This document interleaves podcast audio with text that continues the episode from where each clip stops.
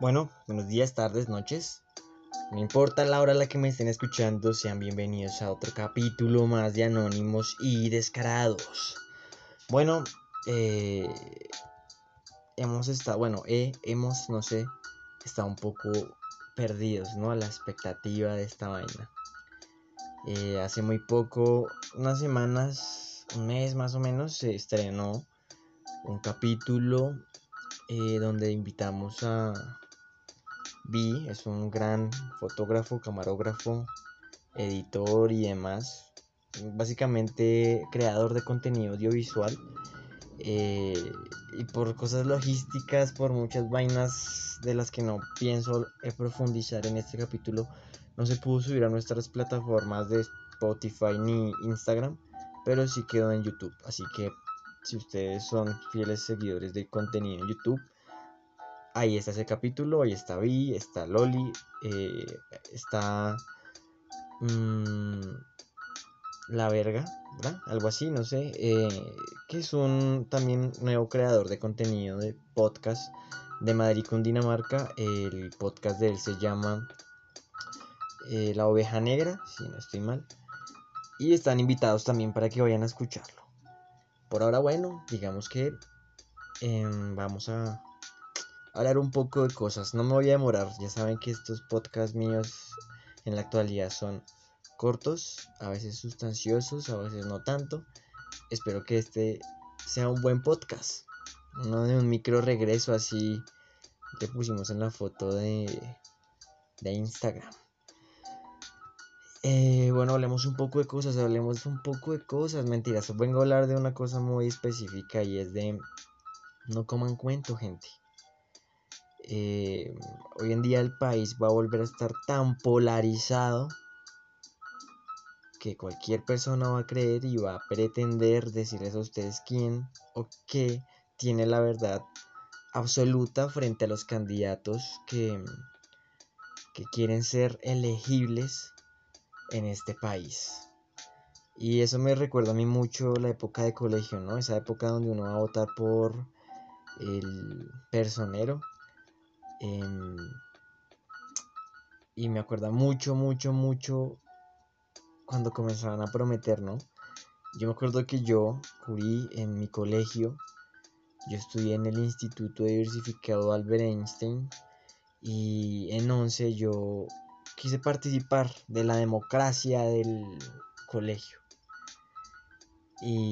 pero no quería ser personero. Creo que el puesto al que yo aspiré fue representante de los estudiantes frente al comité de docentes, algo así.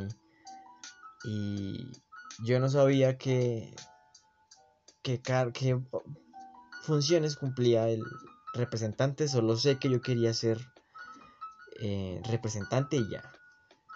Y me acuerdo que me puse a prometer muchas cosas cuando estaban buscando mi elección los voceros de cada salón de bachillerato.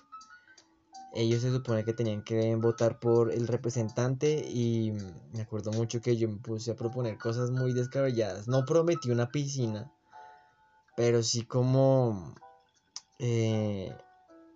tratar de hacer unos cambios estructurales dentro del sistema educativo que, pues, por lógicas razones no se iban a poder dar.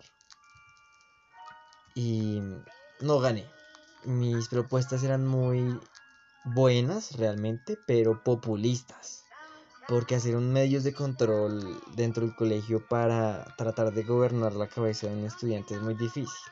Entonces, digamos, a modo de ejemplo, yo quería que todos los personeros hicieran una reunión semanal donde hablaran o discutieran sobre los comportamientos de los que hacían matoneo en el salón, y así poder llegar a dar quejas, entre comillas, sobre su comportamiento, ¿no? En un comité que se haga ya frente a los profesores, las cabezas grandes. Pero eso era imposible porque, pues, son estudiantes, ¿no? Los voceros también son estudiantes y tienen que no solo cumplir con sus funciones académicas, sino también con las funciones administrativas, entre comillas, que tenían o que estaban ocupando en ese momento, lo que hacía imposible de alguna manera que se reunieran todas las semanas, entre otras propuestas, ¿no? No me acuerdo las demás porque yo ya tengo 25 años y eso fue hace mucho tiempo, pero esas eran unas. Y a lo que voy es que hoy en día muchos de los candidatos que se están presentando son como esas elecciones, ¿no? Esas personitas que están en un colegio. El presidente viene siendo el vocero, el personero del colegio, ¿sí? Viene, les promete a ustedes una piscina, pero ustedes no, algunos de ustedes saben que esa piscina no se va a poder cumplir, ¿sí? Y aún así votan por él o ella. Mi invitación es esa, ¿no? A que tratemos de encontrar el punto de quiebre y veamos qué propuestas le convienen a este país o qué individuo le conviene a este país, ¿no? No quiero venir aquí con esos discursos de Uribe, Petro o el que sea, ¿no? Yo digamos que mi voto es Kretoski, pero digamos que también estoy un poco a la expectativa, ¿no? Porque si bien es cierto, últimamente hay cosas que salen, digamos que a la luz, entre comillas a la luz, y a qué voy con eso. Hace unos años cuando se presentaron Petro, Duque y el profesor, que no me acuerdo cómo es que se llama porque ya la verdad no me interesa, el que es tibio, el hermano gemelo de Federico Gutiérrez, XD, yo quería votar por él, por el profesor, pero me di cuenta que uno no puede en la vida andar queriendo estar en el medio. Uno tiene siempre que irse a un extremo o elegir un bando, ¿sí? Porque lo que dicen por ahí, o sea, ni siquiera el amor funciona cuando se está en el medio. Uno tiene que querer mucho con fuerza o no querer. Esa es la explicación de la extrema izquierda a la extrema derecha. Uno o le mete el corazón a la vaina o de verdad definitivamente no, y deja que las demás personas se hundan. Y eso es un gran problema, porque pues al final del día Colombia merece ser gobernada por alguien que se elija y que tenga criterio y bases suficientes para poder gobernar este país. Entonces digamos que sí, mi invitación es esa. Llegamos a una retrospección y volvamos entonces a esa época de colegio donde creíamos que esa piscina era importante para nosotros, que queríamos esa piscina, pero si uno se pone a ver, realmente como estudiantes queríamos esa piscina o solamente era lujo, ¿sí? Esa es la reflexión a la que yo esperaría que lleguemos. ¿De verdad queremos seguir en lo mismo, con la política absurda de siempre, donde hay mentiras, donde hay corrupción, donde efectivamente no vamos a poder dar un paso hacia adelante, sino que en realidad estamos retrocediendo y volviendo a lo que Colombia fue hace mucho tiempo? La verdad yo no sé si votando por Federico Gutiérrez o por Petro podamos llegar a un cambio absoluto, pero sí puedo decir con certeza, y es que votar por uno de ellos va a hacer que Colombia tenga un aire diferente. Como colombiano obviamente entiendo las dificultades al llegar a pensar en el tema de las expropiaciones y los miedos que puedan llegar a surgir frente al voto que las personas quieran dar a Petro, pero vamos a explicarlo un poco en este capítulo, en lo que nos queda, y vamos a hacerlo de la siguiente manera.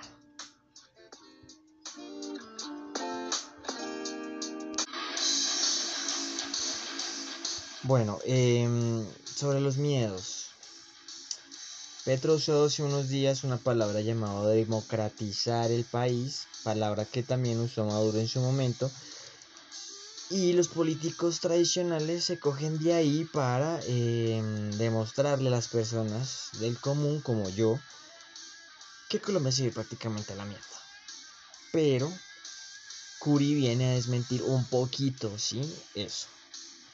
Vamos a hablar no de la democratización, pero vamos a hablar un poco de las propuestas de Petro. Y cuando digo poco, es excesivamente poco. O sea, nunca en la historia de los podcasts se había hablado tan poquito de las propuestas de un candidato presidencial. Y vamos a hablar entonces de lo que él propone sobre las pensiones. En Colombia hay dos formas de pensionarse. Ya está la privada y la forma pública.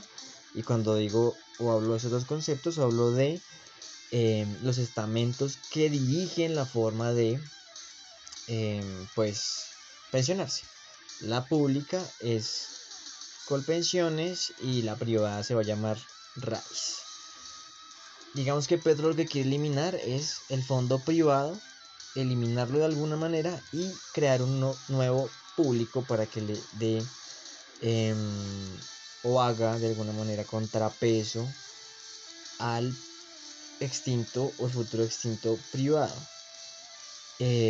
Para más información sobre esta propuesta, Clara López publicó cómo funciona esta medida que él quiere implementar, a la que yo digo que puede que sí exista un fondo fiscal en el futuro que no se pueda llegar a dar y que le causó un poco de problemas a Colombia, pero lo interesante de esta propuesta es que le va a abrir el espectro y le va a abrir los ojos a las personas. ¿Por qué digo abrirle los ojos? A un empleado lo obligan a veces a meterse en ese fondo de pensiones y ese empleado muchas veces no sabe lo que está firmando ni lo que está haciendo. Para pensionarse en ese fondo privado tiene que tener una millonada y esa millonada nunca va a llegar a ese tope. Entonces, ¿qué es lo que hace? Se crea un fondo de solidaridad y le permiten a la persona pensionarse con ciertas semanas a cierta edad, pero el umbral de pensión digna va a ser muy, muy largo, ¿sí?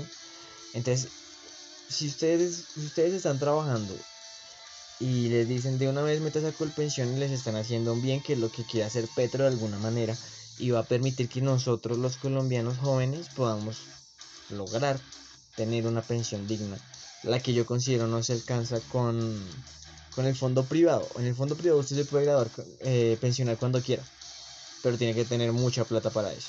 Entonces, para mí ese sería un punto a favor de Petro. El otro punto que yo discutiría sería el de la educación pública, privada y gratuita, y es que yo siento que es algo muy acertado, ¿no? El tema de eliminar de alguna manera,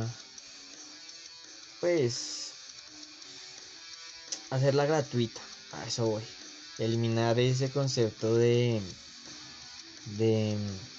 hacer que la educación sea comercial y hacerla más necesaria y accesible. Cuando a mí me dicen vas a tener la oportunidad de estudiar de forma gratuita, yo digo, güey, la educación es una cosa tan necesaria hoy en día en Colombia que le puede abrir puertas a todo mundo. En realidad es lo único que nosotros nos podemos de alguna manera llevar a la tumba, y es lo que sabemos y nuestra experiencia, porque ni siquiera la plata, y aunque no la vayamos a usar en el infierno o en el cielo, donde sea que vayamos, va a ser algo que nos nutra a lo largo de nuestra vida. Yo soy abogado y me gustaría en el futuro poder usarlo bien para poder colaborarle a la sociedad. Ese es el fin del abogado, ¿no? Y digamos que de alguna manera lo voy a cargar en mi espalda siempre. Así yo sea pobre, voy a decir soy abogado. Si sea rico, voy a ser abogado. Así está en la mala, voy a ser abogado. Así que es algo que me llevo sí o sí a la tumba. Ahora, lo del tema del tren que va de extremo a extremo del país, me parece que es una cosa absurda, que es populista. Es la piscina de la que les estaba hablando. lo del tema de la democratización y el tema de las expropiaciones es la piscina de la que les estaba hablando. No todo es bueno, pero digamos que de alguna manera nosotros tenemos que tomar la mejor decisión, la que creamos pertinente, pues para ver a dónde va a ir este país de verdad. Lo de Federico Gutiérrez, no conozco mucho sus propuestas, pero no es porque no me interese abrirme un poco los ojos ni nada de esto, sino que simplemente es un candidato al que yo no le tengo fe. No porque no quiera escuchar sus propuestas, sino porque viene directamente mandado de Uribe. O sea, es tan sencillo y es la premisa, es tan básica, que Zuluaga se supone era el candidato de Uribe y ahorita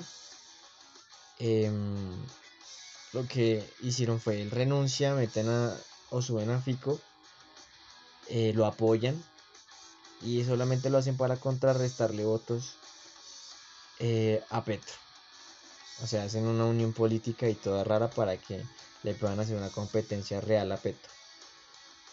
Pero pues digamos que el futuro de este país está realmente entre esos dos desde mi punto de vista. El ingeniero siento que se ha quemado un poco. Su campaña ha sido brillante en materia de conectividad a internet y redes sociales, publicidad y demás, pero siento que la final está entre Petro y Fico. Así que bueno, nada, esa es mi invitación realmente, a que tratemos de elegir con conciencia, elegir bien, tratemos de no desunirnos, somos Colombia, se supone que somos hermanos y eso nadie ni nada nos lo va a poder quitar nunca. Así que bueno, la invitación es esa. Tratemos de encontrarle lógica a las cosas que nos proponen los candidatos que se están lanzando. Tratemos de leer un poco, instruirnos y por sobre todo tratar de darle una nueva cara, un nuevo rumbo a este país que siento yo lo necesita. Muy seguramente cualquier candidato va a cometer errores de administraciones antiguas, pero somos más de 50 millones de colombianos, así que si me lo preguntan a mí, nunca se va a tener contento a una gran mayoría. Siempre va a haber alguien que quiera un color azul y le den un azul o más clarito o más oscuro. Así que bueno, esto fue un pequeño capítulo de Anónimos y Descarados. Nos escuchamos en la próxima.